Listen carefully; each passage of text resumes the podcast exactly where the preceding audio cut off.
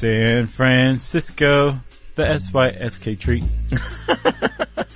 Yes, San Francisco, Oakland, the entire Bay Area, and dare I say, all of Silicon Valley. Yeah. We love you, and we're coming back to Sketchfest this year in January. Yeah, we're going to be there on Sunday, January fifteenth at one p.m., a very rare afternoon show. Yeah. Uh, and we will be ready to go. So you guys better be drunk from the night before or getting drunk for that evening, or yeah. however it crosses over. I think it'll be proof positive that uh, we endorse afternoon drinking. You know? Yeah. Oh, you know, a couple of drinks maybe. Sure. Maybe a Bloody Mary. What were we talking about? Oh, yeah, we're promoting our show. Oh, that's right. So we're doing that show on January fifteenth. Uh, you can go to the S F Sketchfest website to get tickets, and it's awesome. It's a great, great comedy festival. Lots of awesome shows that weekend, yeah, and for the following weeks. Yeah. So I, I encourage you like to buy lots of tickets. Just buy ours first. Yeah. And hurry, hurry, because they're selling out fast. No joke. That's not a ploy. That's not a, a marketing ploy. No. They're really selling fast. We get emails every time. Guys, he told me to hurry. I didn't hurry. I'm shut out. And since this uh, promo's petered out, it ends right now. Welcome to Stuff You Should Know from How Stuff Works dot com.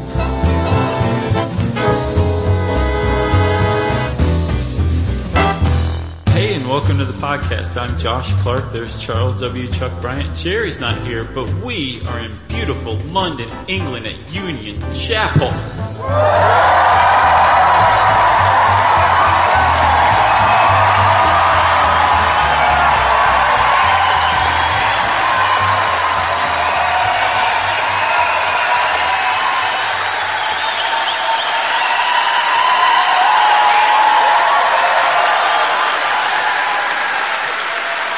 Not bad. It's not bad. I have a good feeling about this. Stop! You're the man. Thank you, guys. That was the S word. For those of you at home just tuning in, you have no idea what we're talking about. Boy, the acoustics in this room. It's great. It's almost like they built it for that reason. We should have done this from up there now that I think about no, it. No, I don't think so.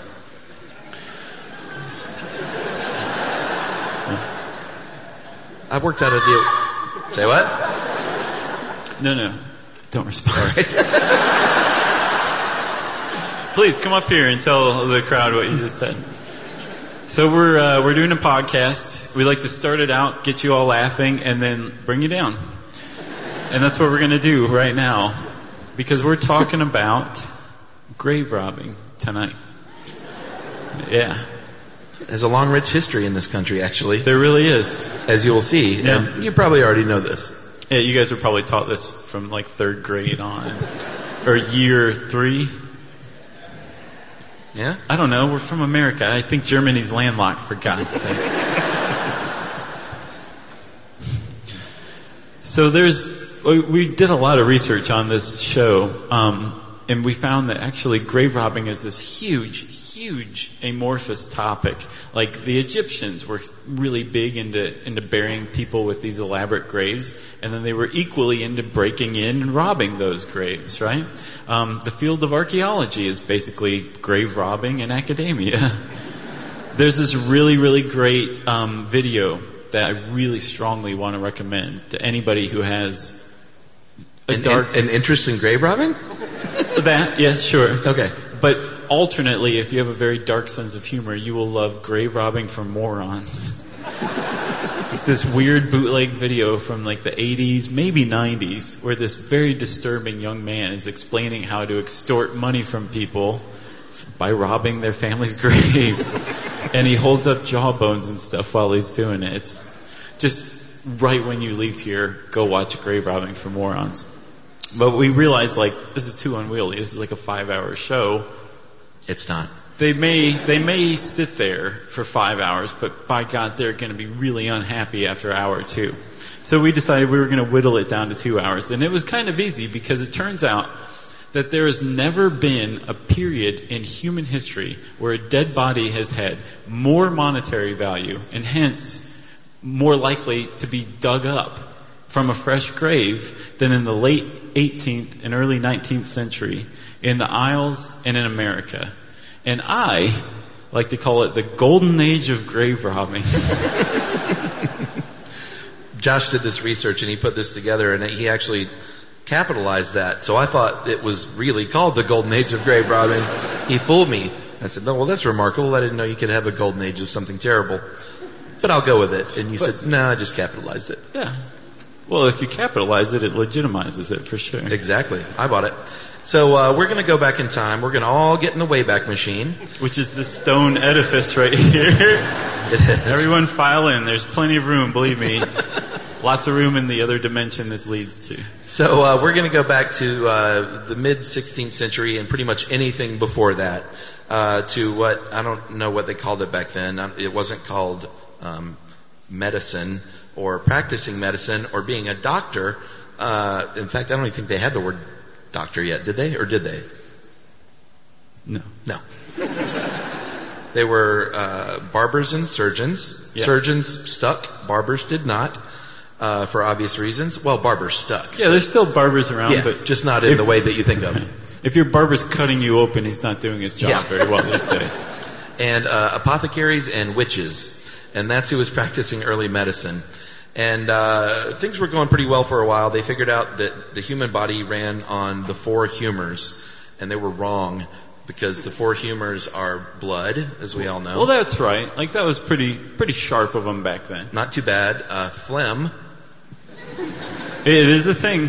We can all agree. Uh, and then the two biles, uh, yellow bile and black bile.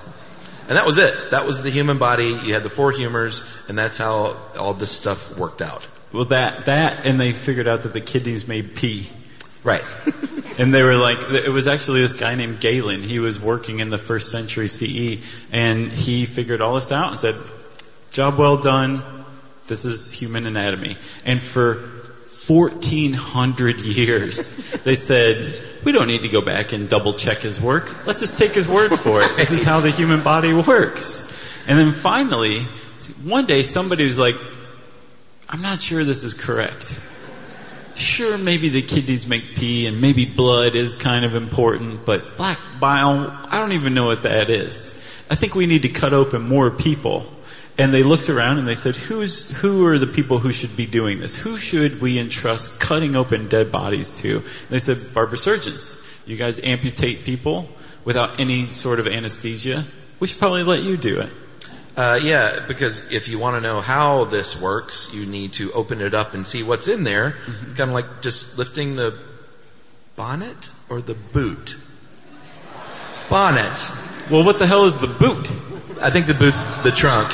Yeah, we got that wrong in our big uh, tour announcement. Remember that? Oh, that's not surprising. Yeah. I've said a few other words on the podcast that mean something different here.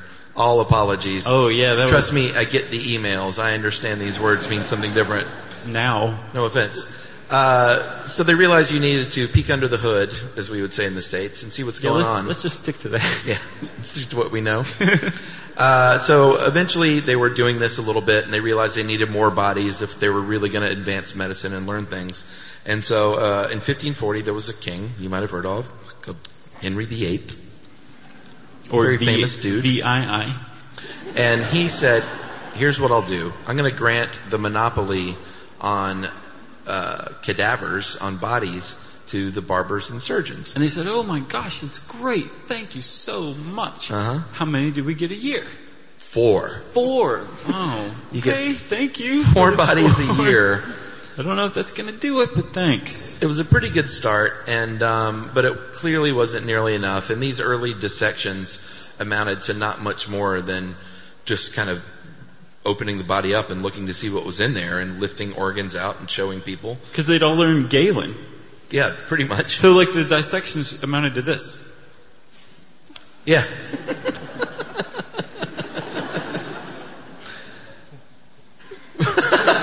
What was that? The appendix? Uh, appendix. Oh, okay. You call it, buddy. And then they get to the intestines and they're like, this is like magic. It's never ending. It just keeps coming.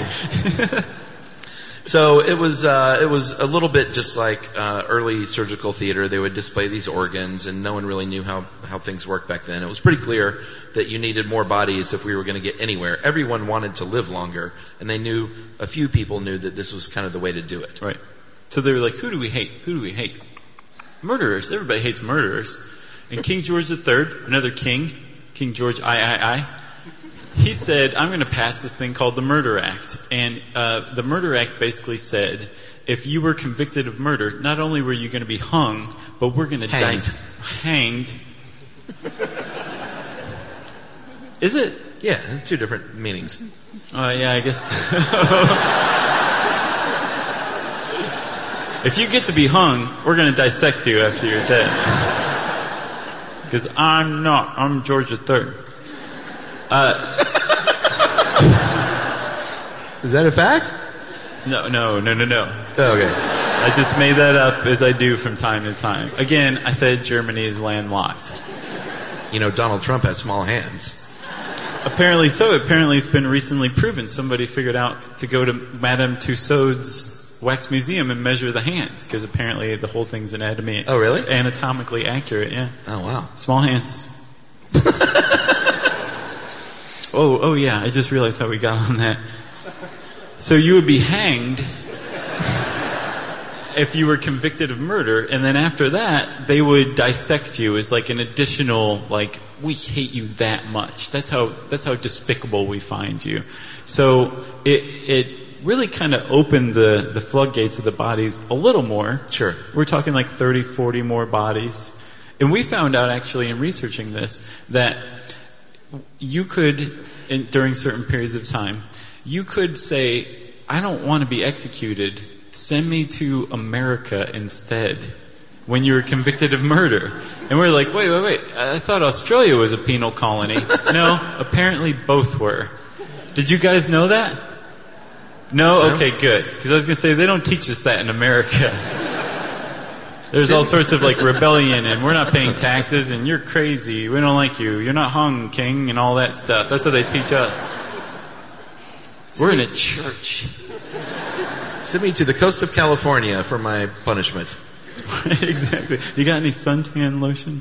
So uh, eventually things were progressing a little bit medically, and uh, they actually started founding uh, medical schools. The first medical schools rose out of the hospitals. They dropped the barbers.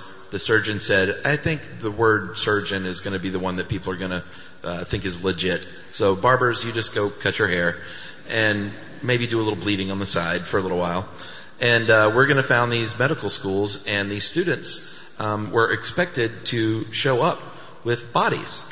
Um, I don't know how they do it in university over here when you start school, if you have to buy your books. Uh, in the United States, you have to buy your books each semester. Um, but back then, it was B Y O B in medical school, and you had to show up with your own body. And there was a weird loophole at the time Uh, in English law where it was not actually illegal to steal a body. Grave robbing had been going on for a long, long time, mm-hmm. but it wasn't for the bodies. It was for jewels or any kind of valuables that the humans were buried with, and which happened all the time, you know, because people would, like, most, like, the, the treasures of the family would be buried with the body a lot of times. And other people wanted those treasures. Exactly. So they would steal those, but now for the first time, bodies were valuable. But there was this loophole. As long as you returned the valuables, you could actually steal the body. And technically, technically, it wasn't illegal. Because the body couldn't own itself. It wasn't property. Exactly. So therefore, it couldn't be stolen. So if you were caught with just the body, yes, and it was totally naked, and its clothes were back in the grave, they'd kind of be like, well, hey... No law broken. Students didn't quite dig this, though. They were like, you know, I'm, one day this is going to be a respectable profession to be a surgeon. And I know there's a loophole, but something about this doesn't feel quite right. It makes me fainty. Fainty? Fainty. Um, the problem was is that all these students, there were more and more students being attracted to the profession of surgery and of anatomy and studying this kind of stuff. So... the more students that came, the more bodies were needed. Because back then, there was no embalming, there was no refrigeration. And so after a very short period of time, a body would get gamey, right? So you'd come in one day with your saw, and you'd go to saw it in like always, and your arm would just keep going. Oh. And you'd say, I need another body. And there were, were no more bodies. No. They'd problem. Say, go dig it up. And then you would say, I'm fainty. And they'd say, fine. Who else can we get to do this? criminals. Criminals would love to fulfill this. We have a black market that's establishing itself before our very eyes. Why not get criminals to steal the bodies and we'll give them money for it? And that is how this whole thing erupted in the late eighteenth century and early nineteenth century. This weird convergence of scientific inquiry, social mores against the idea of dissection, and a lot of organized criminals that were like, sure, we'll, we'll dig up your dead bodies and sell them to you for money. And it all happened right here in London. Congratulations. So uh, the, one of the first gangs that emerged was called the London Borough Gang. Borough Gang. We We've were, been instructed how to say this. Yeah, we were been saying borough like dumb Americans, and our lighting guy last night said, "Fellas, come over here," and he said it with a great accent, but I'm not going to try and do he it. He pulled Chuck's beard. He has a great beard too, so we rubbed beards together, and it's spelled Borough. It did. So the London Borough Gang was operating right here, and there was uh, a man who started this gang named Ben Crouch. Any crouches in the audience? That's probably good. No, no crouches. No one's going to admit it, at least.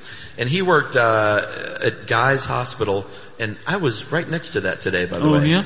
Did and you I, dig around anywhere? No, I didn't realize it. We, Emily and I were just walking along, and I looked up, and there was Guy's Hospital. That's neat. And I say, I know what used to happen here many years ago. Mm-hmm. You know, great things. Sure, sure. But this one dude, he was kind of a rat. He uh, he worked at Guy's Hospital, and he had met some buddies uh, in the Peninsular Wars fighting Napoleon. And what they were really good at in, on the battlefield was um, ravaging bodies and like pulling out gold teeth and fillings and kind of just robbing these bodies. And he said, I think I can take this back home, fellas, and we can get a gang together, and we can really make good use of all this stuff. So he got his buddies, and uh, they kind of found their go-to graveyards, and he was, for a grave robber, a pretty underhanded dude. Which is super, super underhanded. Yeah, believe it or not. But he was good at it. He would find out what graves were, um, like other grave uh, robbers were robbing, and he would go to them, and he would desecrate the graves and basically draw a lot of attention to those graveyards so they wouldn't be able to operate in those graves. Right. So he was he was trying to just kind of keep the cottage industry in-house. Right, exactly. Yeah. And he was really good at it. He actually came to be known as the Corpse King. And he would even make his wife call him that. He'd be like, don't you mean, do you want shepherd's pie for dinner tonight, Corpse King? And she'd be like, yes, that's what I meant. And he'd say... Yes. So uh, Ben Crouch was so good at what he did. That was good. Uh, he was so good at what he did that he actually was able to retire a wealthy man from grave robbing. Uh, but that was not the end of the Borough Gang. Uh, he passed the reins on to one Patrick Murphy. Any Murphys? Oh, you should have heard it in Dublin. There's one Murphy here. Come on. He's like, nope. nope. Yeah, they're all over Dublin. Uh, so Murphy was even a bigger uh, creep. He would do things like uh, he had a bunch of lo- like underhanded things he would do. He would, let's say, sell a body to a hospital, and then go back in and break in and steal that body from that hospital that night, and then sell it to another hospital the next day before it had a chance to be dissected. Underhanded. He was very underhanded. Um, he also would keep surgeons in line, right? Like um, he found out that some surgeon had bought like a bunch of bodies for some students, and he and his gang broke into the to the anatomy school that night and mutilated the bodies so they would be unusable, which is not cool. Uh, and then there was this one anatomist who I, I've never gotten to the bottom of why they, they didn't like this guy, but they didn't.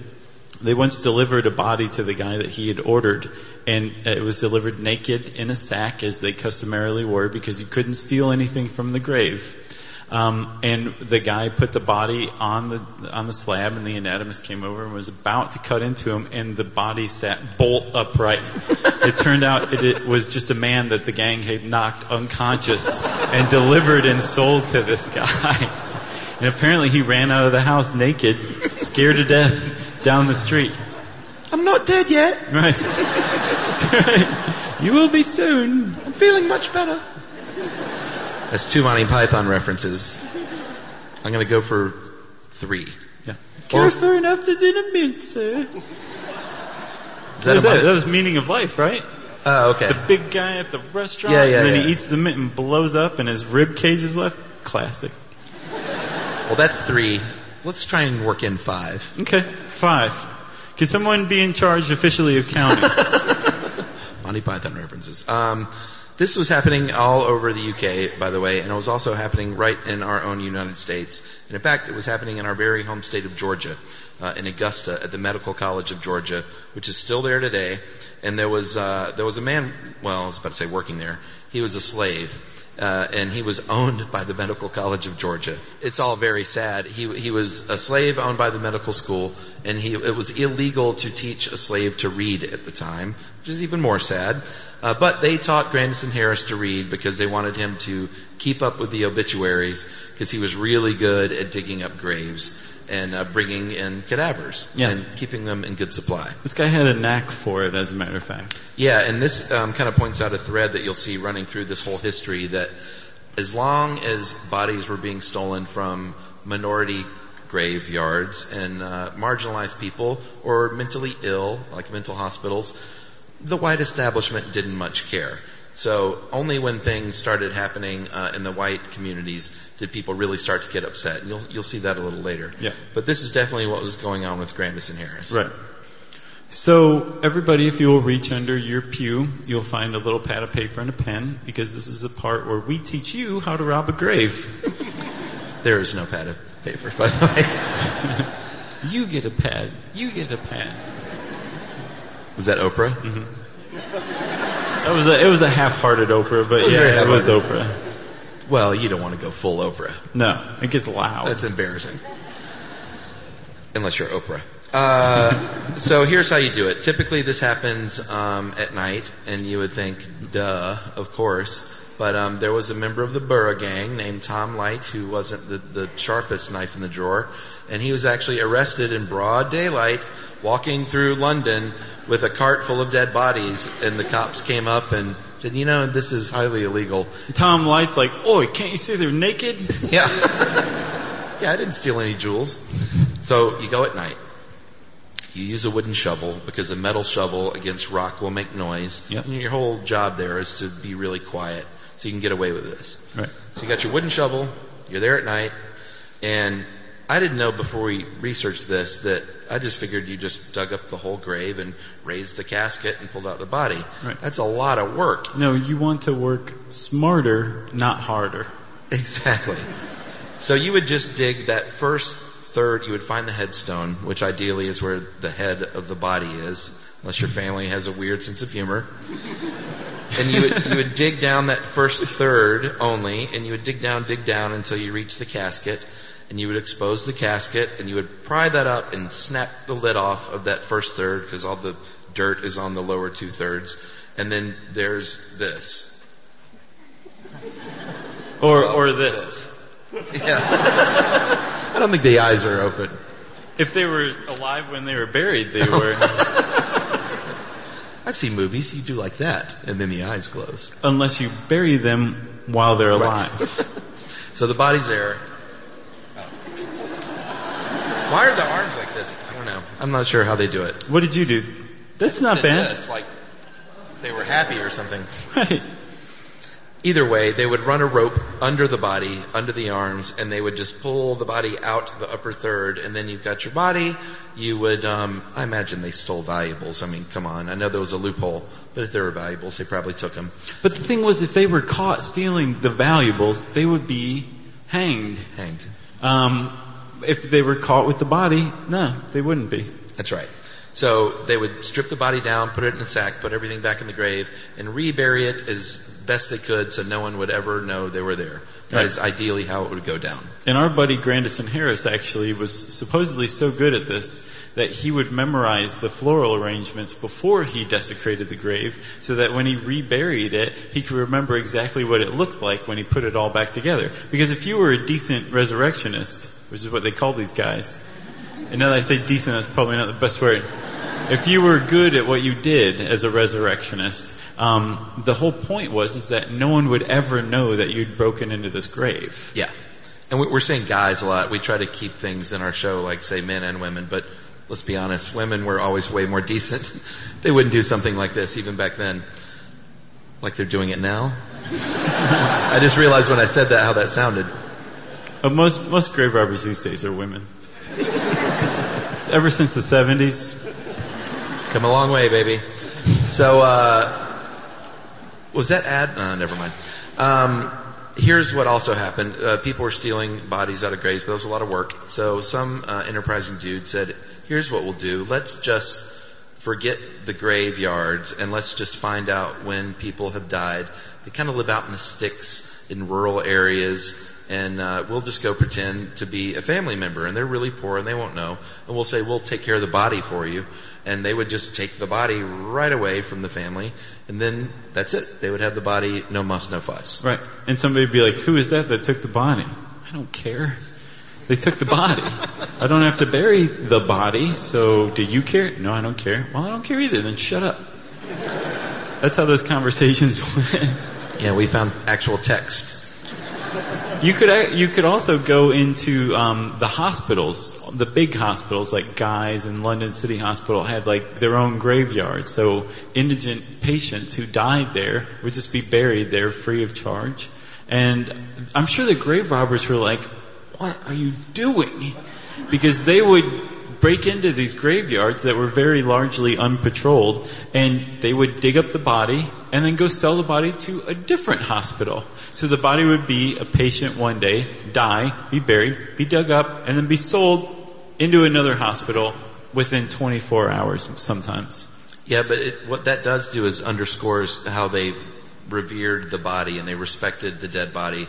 Because you would think the hospital would just think, no one's claiming this body, I've got a cadaver on my hands, we can use this for medical research. But no, they would still bury the body, which kind of was the tone of what was going on. Sure, yeah. So uh, this was, I know uh, Murphy's contemporary, uh, or predecessor at least, retired wealthy, Mister Crouch. Murphy himself at one point made one hundred forty-four pounds in one day, which is about ten thousand dollars in today's dollars, by stealing twelve corpses in one, I guess, overnight period. Yeah. Which was amazing. Yeah. And the London cops figured they had two hundred grave robbers working in London alone, and ten of those were full-time grave robbers. They were able to quit their other job, which was probably a big day in the household. Honey, I have really big news. Yeah. You're going to be so proud. I can stop robbing orphans. I can just do grave robbing full-time. Stand up, guys.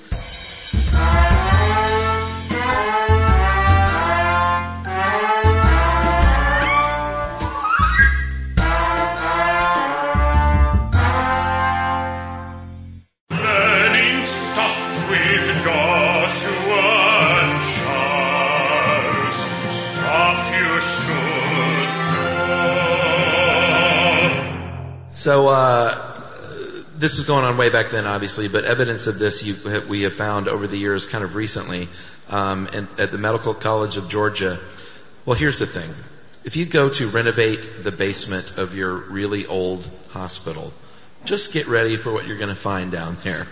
It's not just a matter of tearing up the tile floors and ripping down the drywall. You start digging around in the basement of an old hospital, you're going to find some horrors going on. And they did this in nineteen eighty-nine at the Medical College of Georgia and found ten thousand bones just scattered in the basement of who knows who. And so, like, at some point, the idea that surgery and anatomy was based on stolen bodies was lost to humanity, right? So when this kind of thing comes out these days, everyone's like, oh, they're serial killers, serial killers. And then somebody who's actually studied history comes forward and says, no, actually, I've I got some weird news about surgery and anatomy. They would steal the bodies, cut them open, and then just mass bury the bones. And everyone would say, oh my God, that's crazy. And then they'd sit there for a second, and then they'd forget what they just heard and go back to normal. And then a few years later, somebody else would discover some bones somewhere else. Like on Craven Street, in the house where Ben Franklin uh, rented for like twenty-seven years, right? Yeah, where is Craven Street? Is there no longer a Craven Street? We just assume because you all live in the city, you know where Craven Street is. Is it not around? Is there no more Craven Street? It's next to Charing Cross. Thank you. I thought they buried Craven Street.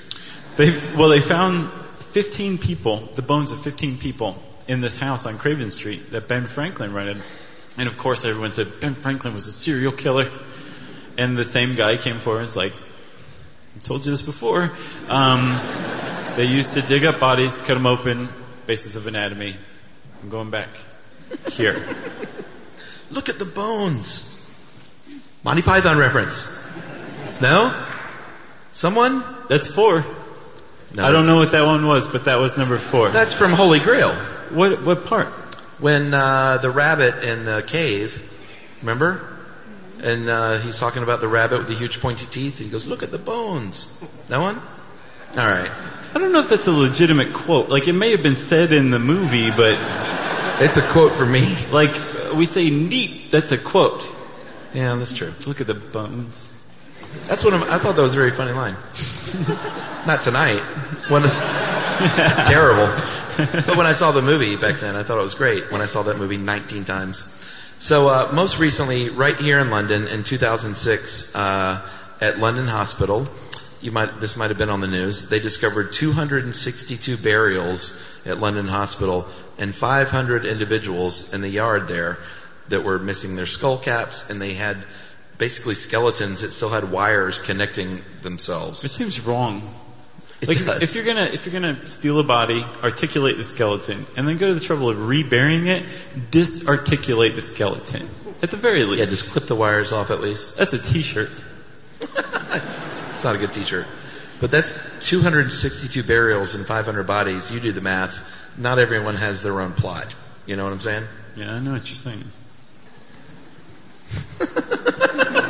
Hey, hey, wink, wink, nudge, nudge. So five, like, that's five. Oh, wow, yeah. We did it, buddy. We did it. Good night, everyone. Nice job. So uh, this was going on in the States, like we said, but as we uh, implied earlier, as long as these were kind of marginalized people or they were slave graveyards, no one really got their hackles up. But something happened in New York City in seventeen eighty-eight uh, called the Doctors' Riot of New York. Of seventeen eighty-eight. I think that's the full title. You're right. And there's two ways the story goes down. One is, is way funnier uh, than the other one. Um, the the first is that these boys were playing at a hospital in New York, and they uh, saw just an arm, a white arm, hanging in the window, I guess to cure or dry or whatever, and they were disturbed and went home. That's, a, that's the stupid one. It's not very good. The other version is these boys were playing near a hospital in New York, and they looked in a window, and the uh, anatomist took a white arm and waved at them with it. Hello, hello, young man. Come here. He's my favorite anatomist, for sure. And so... Uh, That, that's the version we like to believe. And at any rate, they went home and they told their parents. And, and one of their fathers had, had just recently lost his wife. And he got worried that it might be her uh, because he knew grave robbing was a thing. And he went and found that her grave had, in fact, been dug up and was a little angry, to say the least. Tad angry. He spun in a circle of rage that managed to attract five thousand other people in New York at the time. And they started one hell of a riot. Uh, it went over for, I think, like two, three days. Yep. twenty people died. Mm-hmm. And they called it an anatomy riot. And the reason it was an anatomy riot is because they tried to find every dead body they could in the hospital, which they found a few, and they beat some doctors along the way. And then afterwards, they went to the uh, medical college, and apparently word had gotten from the hospital to the medical college, Ixnay on the Oddies Bay. And they got rid of all of them, right? And um, so when they went and stormed the medical college, they didn't find anything. And they're like, well, our rage is, is not satiated. And what, like a little known footnote to this whole thing, when they got to the medical college, Alexander Hamilton was standing there. For and real? They, they all said, Alexander Hamilton, what are you doing here? He said, peace, brothers, peace, sisters. Uh, go back home. And they pushed his face out of the way and stormed the building. Pretty much. But again, they didn't find anything, so they found out that all the doctors and all the students were hiding out at the jail. And they're like, no jail can hold us. We're five thousand strong. There's a guy circulating in the middle, just filled with rage, keeping us going. We're eating stuff from time to time to keep our energy up. It was a bad scene. They were literally shouting, bring out your doctors, en masse in New York City in seventeen eighty-eight. Bring out your doctors so we can kill them. This was the tone of the time. And this was not an isolated incident. There were like dozens of anatomy riots all over the United States back then. It's really very disturbing. It was kind of a thing. And you guys did it too, but like we really did it, you know what I mean? Yeah, we know how to like riot. Like Texas style or something like that. Uh, all right, so because all this was going on, um, it became pretty clear that people should take action um, on their own. If you're going to bury a family member, maybe you should take some steps to ensure that you uh, they would be laid to rest for eternity. Right. Some very, precautions. It, yeah, it was a very inventive time. It was the Georgian period, and I don't know why I said it like that. You have to. The Georgian period. Right. Now drink some tea. I don't have any tea. So uh, drink some gin. I don't have any gin. You lie. I just covered my tooth when I smiled. That's your new thing. It'd be funny if you got your finger like stuck in there. It's happened. No. Uh, no, but my daughter had her finger stuck in no. there. No. No, I'm just kidding. Uh. So uh, this was a very inventive time, so they thought, let's come up with some ways to ensure this doesn't happen. Let's start kind of basically by just staggering sticks and things as we pile the dirt on the casket. Because again, they're, they're using wooden shovels. Yeah, let's just make it harder to dig up the body, basically. Which is pretty simple, pretty straightforward. Sure. Um, another one was the mort stone, which was invented by a guy named Mort Stone. And it was just basically like putting a huge rock on a grave. And they're like, well, they'll never get into that grave. And they hadn't thought it through because all you have to do is dig around the stone and downward at an angle, and you get to the grave. That's that. Not too bad.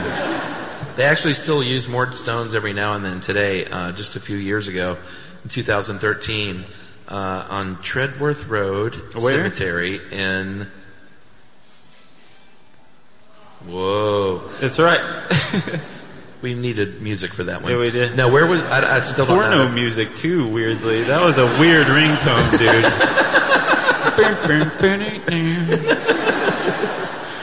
I, don't, I still don't know how to pronounce this. As you do too. You do too. Gl- glust, gluster? Gluster! Gluster, is that right? So we did our first show in Manchester, which apparently you're supposed to say mer. Because we said Gloucester. No, I said it. You're being kind. And like this audience who've been going like this all night. Suddenly, we're pointing and laughing like they were townspeople in Springfield on The Simpsons, and somebody had just pantsed us. It was like that. The biggest reaction anyone has ever gotten from a crowd in Manchester, we got.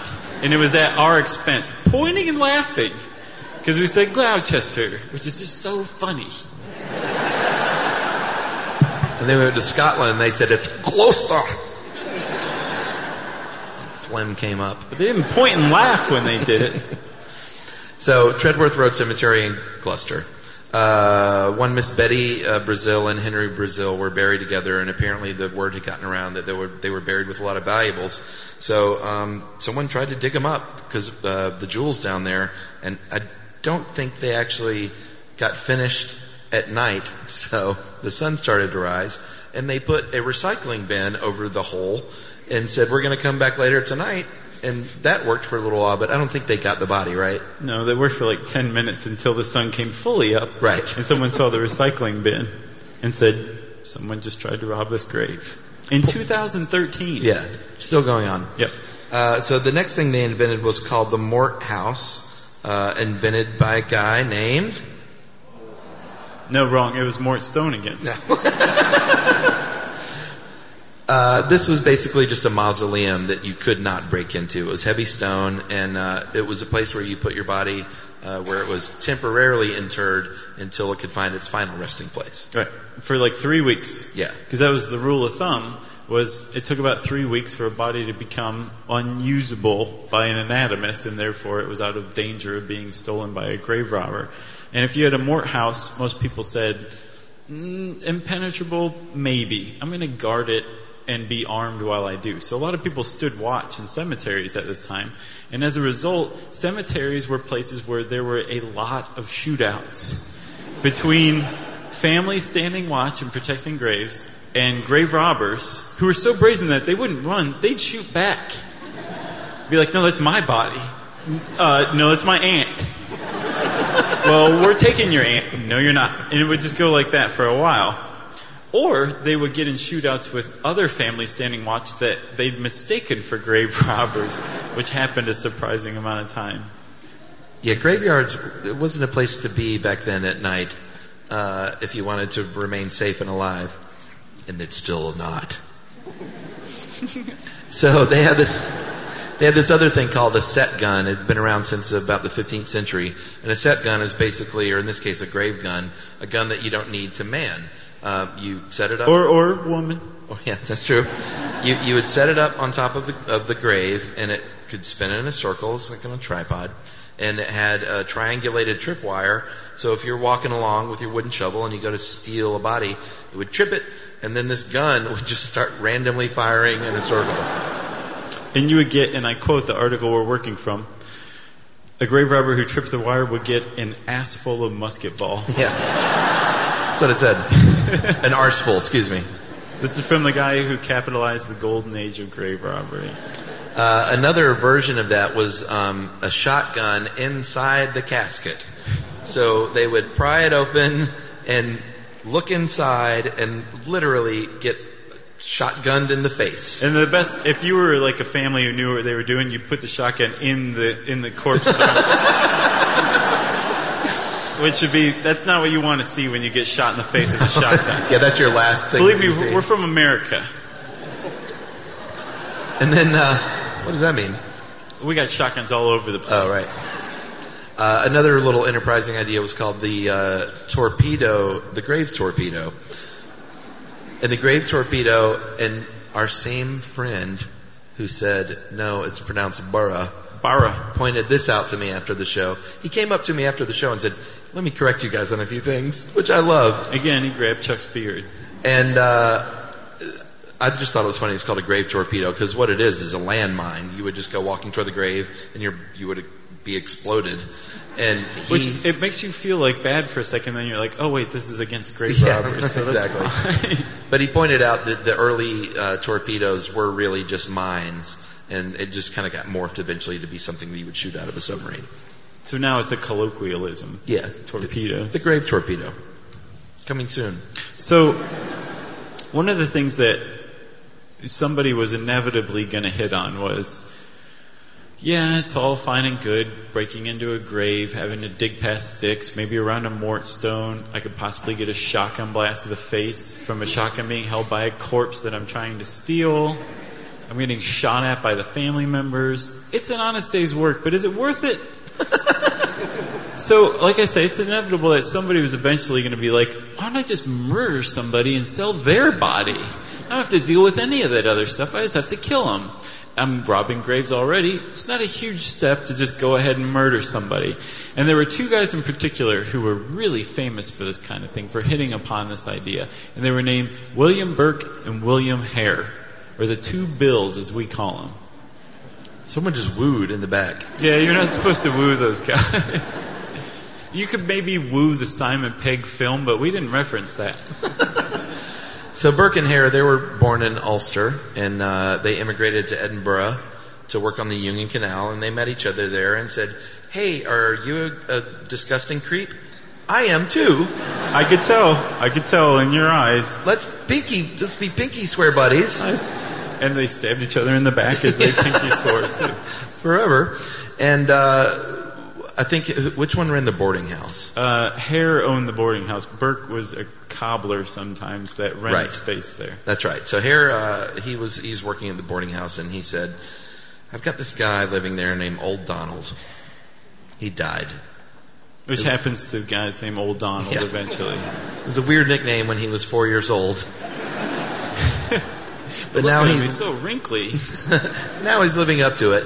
Old Donald died owing four pounds in back rent. He, he said, all right, here's what we'll do. I know a good uh, body can fetch some money these days. Let's find some other creep who's a doctor that we can sell it to. And they found a surgeon named Doctor Robert Knox, who, uh, I don't know, you've seen a picture of this guy, right? Have you guys ever heard of this guy? Doctor Robert Knox? He is, I think, the um, the archetype for the mad scientist, the creepy mad scientist. Like, there's one very famous, like, wood engraving of him. He's wearing, like, black leather gloves up to his elbow and those creepy sunglasses from the nineteenth century. It's like, what are you wearing those for, Doc? What are you hiding? And he was hiding plenty, believe me, right? So if you look at a picture of this guy, you're like, that's where that came from. And this guy was a real living guy who gained a reputation for being a ghoul eventually. And he was the man who was like, boys, I'll give you seven shillings, no, seven pounds, ten shillings for old Donald. And keep them coming. I don't care where they come from. Just keep them coming. You see these sunglasses? I don't care where you get them. I just need more bodies. And uh, Burke and Hare were like, that's great. We'll just go back to the boarding house and wait for somebody else to die. So sat around for about like five, six minutes, and they're like, oh, oh, six A. six A is very sick. Maybe we should just hasten six A's death. six A is the place where the person dying yeah. was was living. And so they went in. It's and right said, next to six B. Right. Uh-huh. But on the other side. No, no, it just starts there at six A. Um, so they went in and said, six A, good to see you. Here's some gin. Um, just close your eyes while we do something real quick, okay?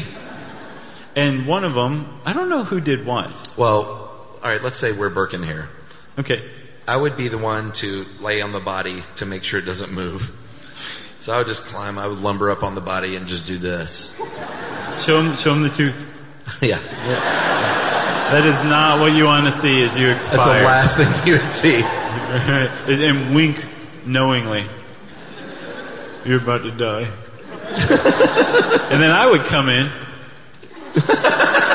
And my job would be to close the nostril and the mouth. Maybe say something reassuring like, you sleep now. You sleep forever. Get a little drool going. Uh, you sleep forever. And then that's how these people would die. Which is a terrible, terrible way to go.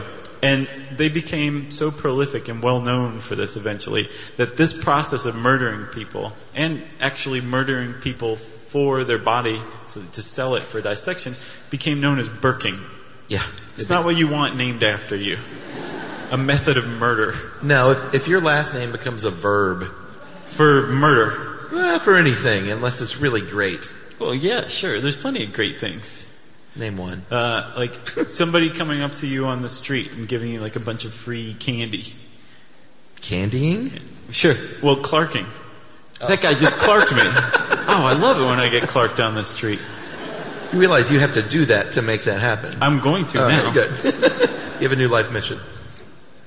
To make your last name a verb. I need to get my hands on some candy. You do. What do you call candy here? Sweets. Oh, oh, that's why that joke didn't go over quite as well. Now I understand. That guy just clarked me. He gave me some sweets. Fries are chips. Chips are crisps. Candy is sweets. Pudding is all dessert, right? And pork pies, by the way, are the greatest thing you people have ever invented. You had some last night, right? Oh, yeah. I, I can't get enough. Somebody clarked me with some pork pies. Please. I'm dead serious. What's we'll up? wait. We'll wait while you go to the store. What's up with the pork pie hat? Is it shaped like a pork pie? No, I, I guess if roughly, maybe like the pork pie. It was it was round, but then it folded in on the edges, and I think a pork pie hat does that. Right. So that might be it. Who cares? To... You can't eat a pork pie hat. Well, that's what you think. No, I've tried. I'm going to go to Haberdasher tomorrow. I'm going to inspect this firsthand. All right. There was another Monty Python reference. Haberdasher? Really? No. Oh, okay. Right. I, I thought you would know where I was going with it, and they would. I have no idea. Yeah. I just got lost. Where are we? All right, so they're burking people left and right. They killed uh, about fifteen people, at least, in Edinburgh over a ten-month period. And they got their girlfriends involved. They each found some nice ladies. They said, are you, are you creepy? Because we are. And Burke hooked up with Helen, and Hare hooked up with Margaret. And uh, they started including them in, in their little game of death. And they said, here's what we'll do. We'll just go out to a bar, and we'll find some old woman who loves gin. Loves gin. And uh, we'll just say, you know, have another drink, have another drink. And you know what? You know where we have lots of gin is at my boarding house. So just come back with me late at night. And they would ply these old ladies and old men with booze, bring them back to the boarding house. I would lay on them. Yeah, I would, I would come in. You sleep. And it was a, it was a cottage industry, and things were going along swimmingly for a while until uh, they got a little greedy, as things go when there's money involved, and they started to... Well, money and murder. Yeah, money and murder. I've seen the movie Shallow Grave. That's a bad combination. I know how that goes. So, uh, you guys haven't seen the movie Shallow Grave, or have you? No? Oh, you should see it. It's good. There are British people in it. So they started burking people who were actually a little well-known in town. And Edinburgh wasn't the biggest city at the time, so people kind of knew one another. And they got in real trouble when they finally picked off this dude uh, named Jamie, who everybody knew in the town. And it was bad news. Well, they didn't call him Jamie. They called him Daft Jamie. And today you would call him Savant with Autism Jamie. But they weren't quite as sensitive as we are today, so they called him Daft Jamie. Yes, we've advanced since then. And Jamie was actually, he was this very beloved figure in the town. Um, he would just kind of hang out in, in the downtown, old town, and people would say, hey, Jamie, here's a bunch of matches I just threw onto the ground. Can you count them real quick? And he would calculate it, and they would say, that's amazing. Here's a pork pie, buddy. And he'd say, thanks a lot. But he, he wasn't a beggar or anything like that. He just kind of hung out downtown. It was a, a, a fixture in town. His mother and his sister cared for him very well, and he was just beloved. So he ended up on Doctor Knox's table, and he was very recognizable, so much so that a colleague of Doctor Knox is like, that's Daft Jamie. I didn't know he was sick. And Doctor Knox is like, first of all, it's Savant with Autism Jamie. Secondly, no, it's not. And he started cutting the head off. Right then. Seriously. And like threw it out. And they're like, no, it is. Daft Jamie has a club foot. And Doctor Knox started cutting off the club foot. And then he said, okay, let's begin a great new year. And started cutting open ja- Daft Jamie. Um, and that was not the only one. There were several other people that were recognized on the table. Oh, yeah. And so Doctor Knox kind of fell under suspicion. But it wasn't that, that that ultimately led to their undoing. They just grew more and more careless over time and more and more suspicious of one another, so much so that um, it was Burke and Helen, right? Yeah. Burke and Helen said, Hare and Margaret, we think you're killing people without cutting us in. So I'm going to go open my own boarding house so we can kill in peace. Burke's House of Murder. Right. Is what they called it. And then they were like, oh, it's terrible. And they crossed out murder and wrote fun underneath. And they started attracting boarders after that. So Burke's House of Murder and Fun is going on, and tea and biscuits. And uh, they're drawing in people, and uh, they're killing people on their own as a duo. And uh, they're not very good at keeping things quiet. They're good at the killing part. It's the covering up afterward part they suck at. Exactly. At one point they had a body in the boarding house that they just covered up with straw and hay, and one of the other boarders was just kind of cruising through the house, and they said, I've noticed that that big pile of hay has an arm coming out of it. It's a little weird, and I'm going to go call the cops. And they said, no, don't do that. Here's what we'll do, and here's what we're doing. Let's give you a little dough. We're selling these bodies. It's for medicine. And we'll we'll cut you in on this deal as long as you promise to not go to the police. And the lady backed slowly out of the room and said, sure, that sounds great. Just write a check and leave it under my door, and I'll be back soon. I have to go mail something. Because stamps dot com wasn't invented yet. That's right. So she went right to the cops. And the Lord Advocate... We, we each get fifteen dollars for that. I wish.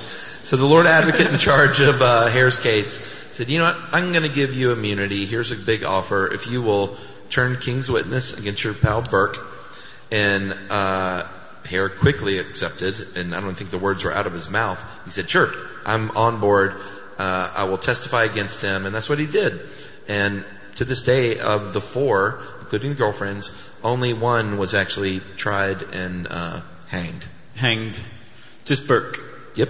And he was a very hated figure, as you can imagine. I think twenty thousand people showed up for his hanging. His hanging. And, no, just hanging. And um, when he was hanged, uh, afterward, they gave his body to the University of Edinburgh for dissection. Yeah. Cruel irony. And forty thousand people turned out to see his dissected body, actually. Yeah, and they just lifted the organs out and showed everyone. So uh, Hare, after a few years, uh, he kind of tried to disappear, as you do when you're a creepy ghoul. And um, he went to work at a lime quarry, and the dudes that he worked with found out who he was, and kind of a mob justice took over, and they shoved him into the lime quarry. He was blinded for the rest of his life. And we don't we don't know if he was like blinded from the lime, or they threw him into the quarry and he like landed on his eyes on sharp rocks. But either way, he was blinded. By I think he was the blinded incident. by the lime. You don't know. And then uh, he actually eventually moved to the streets of London, which is what you do when you're blinded for life. When you're trying to reinvent yourself. And uh, Doctor Knox as well. Even he was ruined in Scotland, and he moved to the streets of London to try and pick up his medical profession, which he did with pretty uh, poor results. Right. But he did write a very well-received book on fishing. It's not a joke. I know. It's true. It's hilarious, but it's not a joke.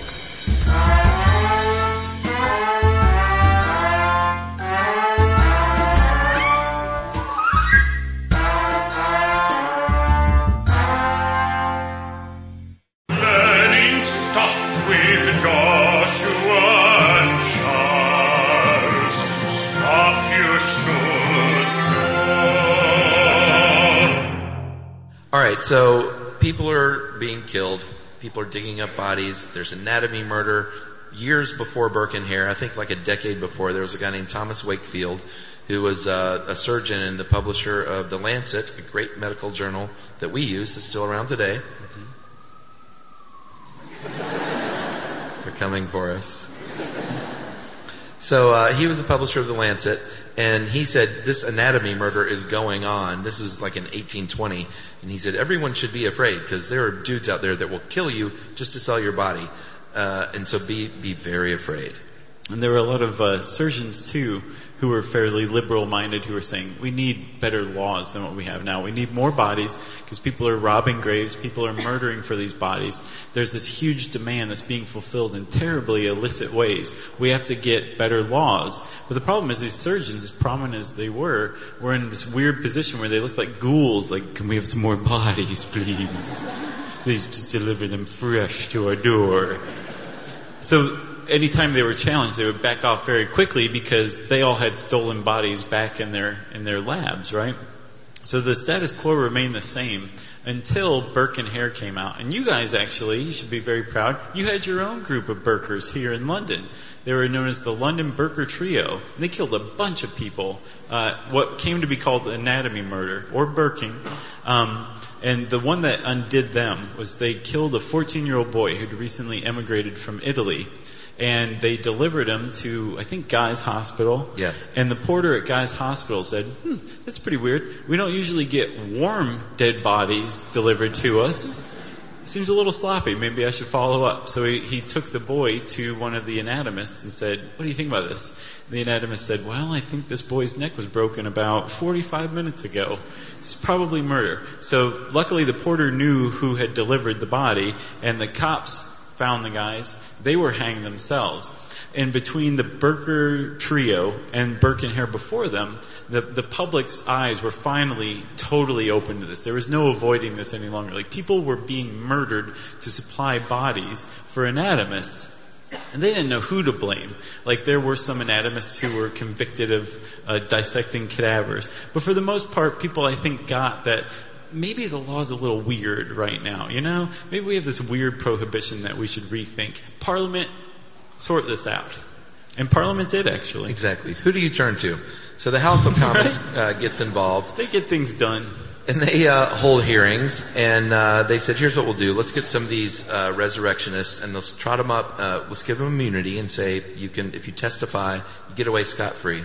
And they're like, oh, you mean immunity. What did I say? Yeah, you said immunity. Oh, okay. And uh, they trotted them out, and they toward these... told these sordid tales of digging up bodies, and it was very salacious in the news. Yeah, and everybody was like, yeah. yeah. The public was very interested. Yeah, yeah. And the, Tell us more. And then they got surgeons, and they said, well, let's hear from you. And they talked about the need for cadavers, and it was kind of a big deal because, you know, everyone wants to live longer, and in order to do that, we need to cut people open still. So it's like a double-edged sword. It totally was. Yeah. So finally, Parliament said, all right, here's what we'll do. We're going to take action. Just picture me in a powdered wig, and, and it'll all make sense. It's, which is hilarious, by the way. every every couple of months, Chuck will just walk into the studio wearing a powdered wig, and I'm like, it's powdered wig day. So Parliament says, here's what we're going to do. We're going to provide some legitimate bodies by passing the Anatomy Act of eighteen thirty-two. It's a very big deal. Yeah, because right out of the gate, on paper at least, it got rid of the black market on cadavers, because it said... anyone who has legal possession of a dead body, um, and the the body is dead, uh, the body never said while they were living that they didn't want to be dissected, and no spouse or family member is saying you can't cut open that dead body. You could take that body down to your local anatomist and say, here you go. Just roll them up the steps, walk away. And they'll cut them open for you, right? And this was really radical. It really flew in the face of, of the sentiment at the time because, again, remember, the Murder Act of seventeen fifty-one said, not only are we going to hang you for being a murderer, we're going to dissect you afterward. That's how disgusting we think you are. And that really took uh, kind of a unspoken social stigma and codified it.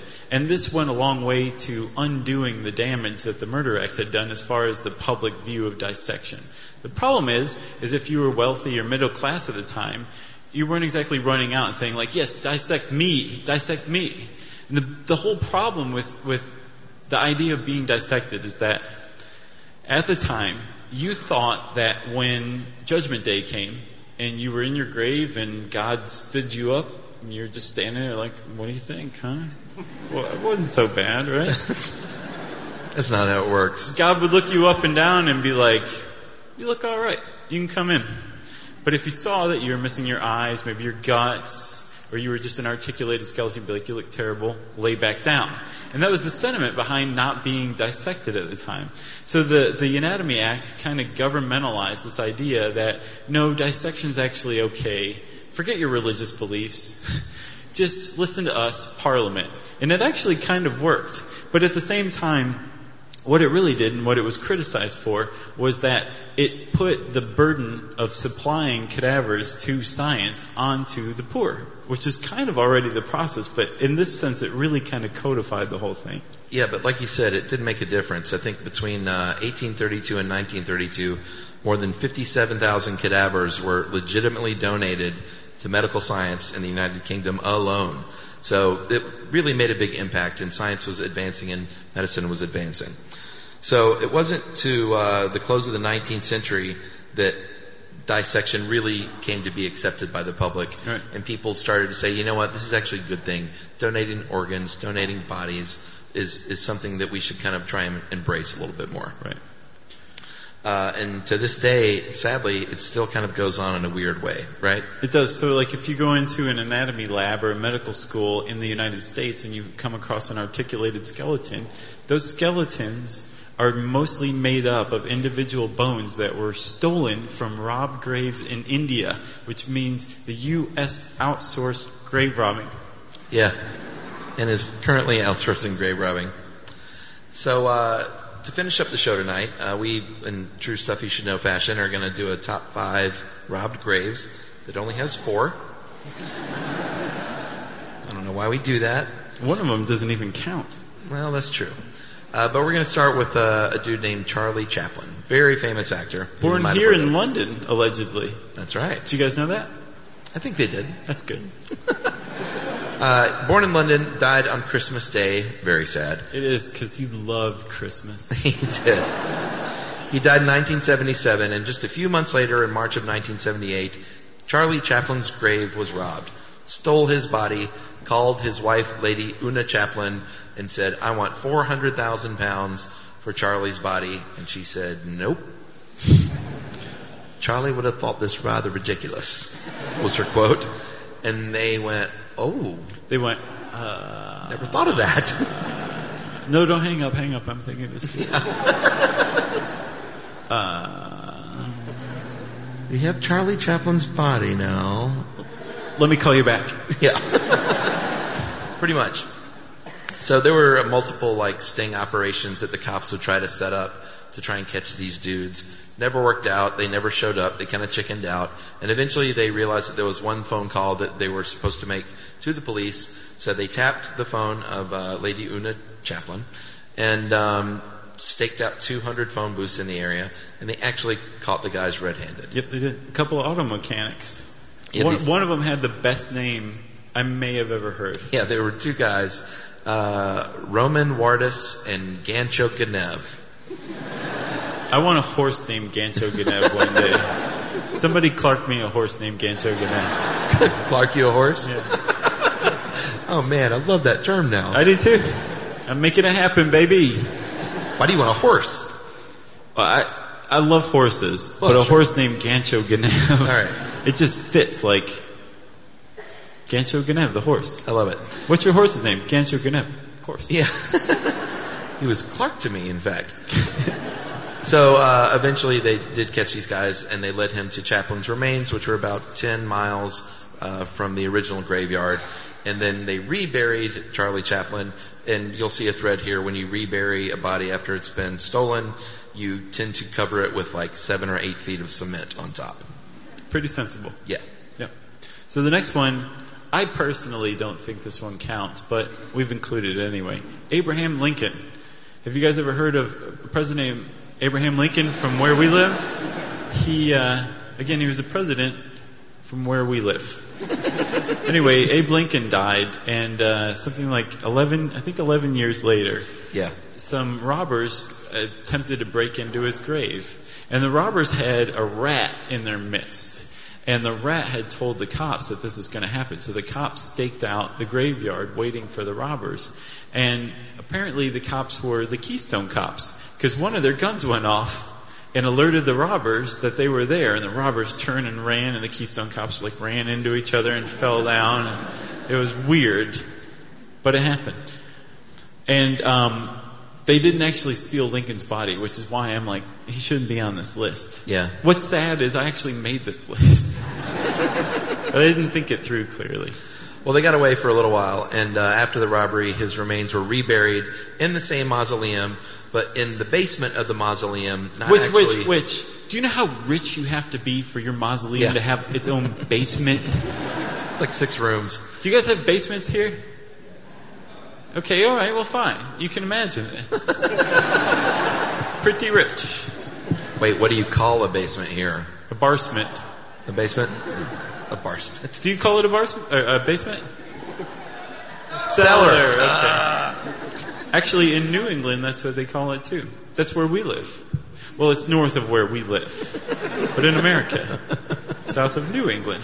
What are you talking about? I don't know anymore. So they reburied him in the basement, and then eventually in uh, nineteen oh one, his son, Robert Todd Lincoln, said, you know what, uh, let's take him up from down there, and let's rebury him proper and put uh, the steel cage over him. And? Bolt that to the floor. And he's safe? No, and they poured cement over him. Oh, yeah, which is what you do, as customary. And he's safe? So. What do you want to hear? I wasn't quite sure. So uh, Gladys Hammond, uh, a lady, and this was recently, you might have heard of this one. This is in two thousand four.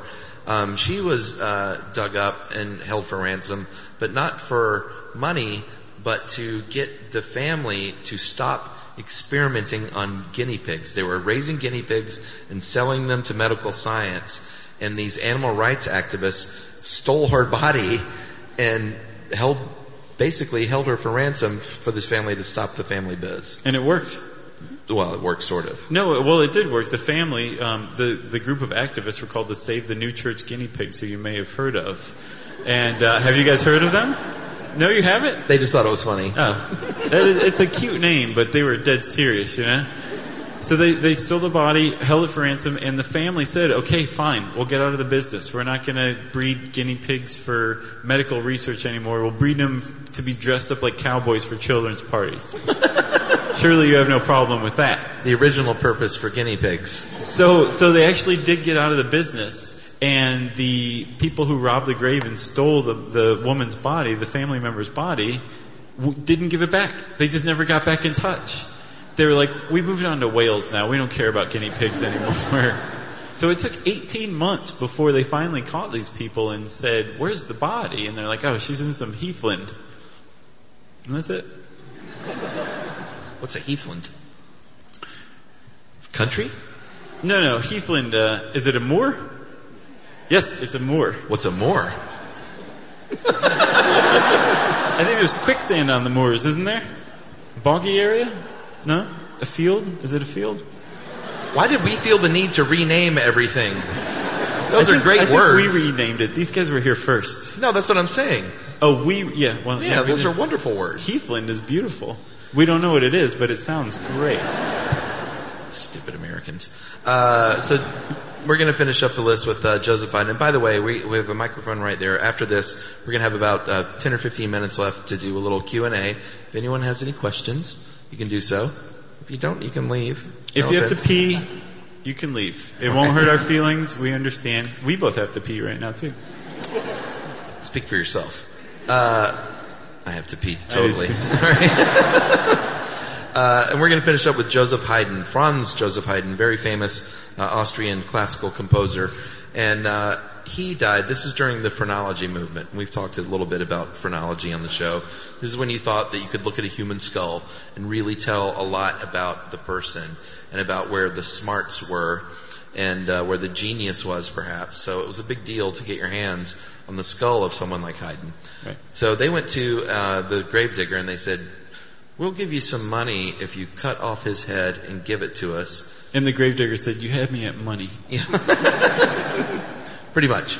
Uh, so he did so, and he gave him the head, and they macerated the, the skull, which means you make the rest of the head disappear through magic until you're just left with a skull. What? That's maceration. Oh, okay. It's not magic, though. Oh, okay. Pretty much just soak it in a liquid. It's really gross. I gotcha. Eventually everything goes away but the skull, which is what you want. And the dudes, uh, Joseph Rosenbaum and Johann Peter, looked at the skull and said, oh my gosh, will you look at this? Look at the musical bump on that skull. And the it's, other one was like, wait, wait, wait. Did you say musical bump? You made that up just now, didn't you? I was like, yeah, totally, but it's going to stick, I, I think. It's probably just a deformity. Musical bump. It's Haydn. Of course he has a musical bump. So uh, they have this skull, and they weren't too shy about keeping it quiet. They, one of them, even for a little while, kept it in his home. They would have dinner parties, and it was Haydn's skull, and he kept it in a glass case with like uh, musical notes and compositions, and like an ink and pill and ink and pill, quill, quill. and pen, and uh, it was prominently displayed. And then the cops eventually found out about this. Well, somebody went to go rebury Haydn.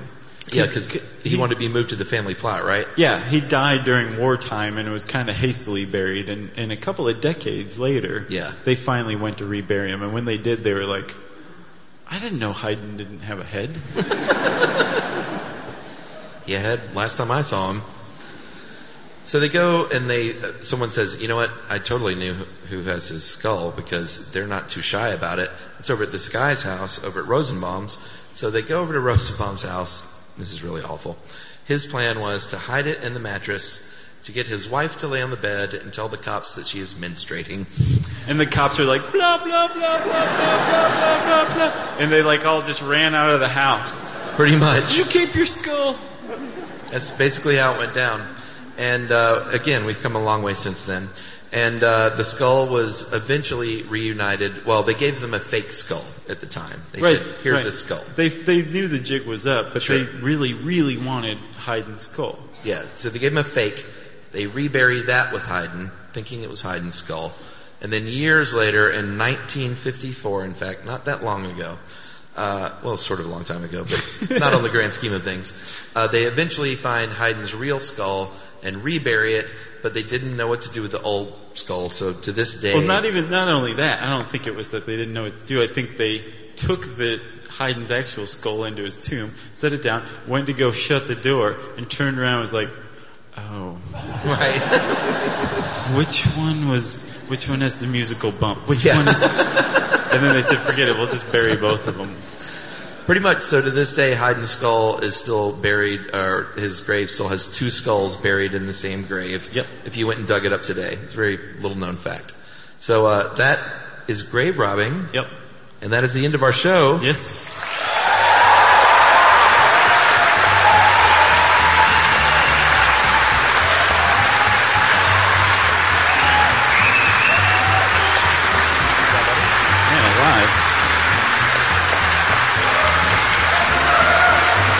Thank you.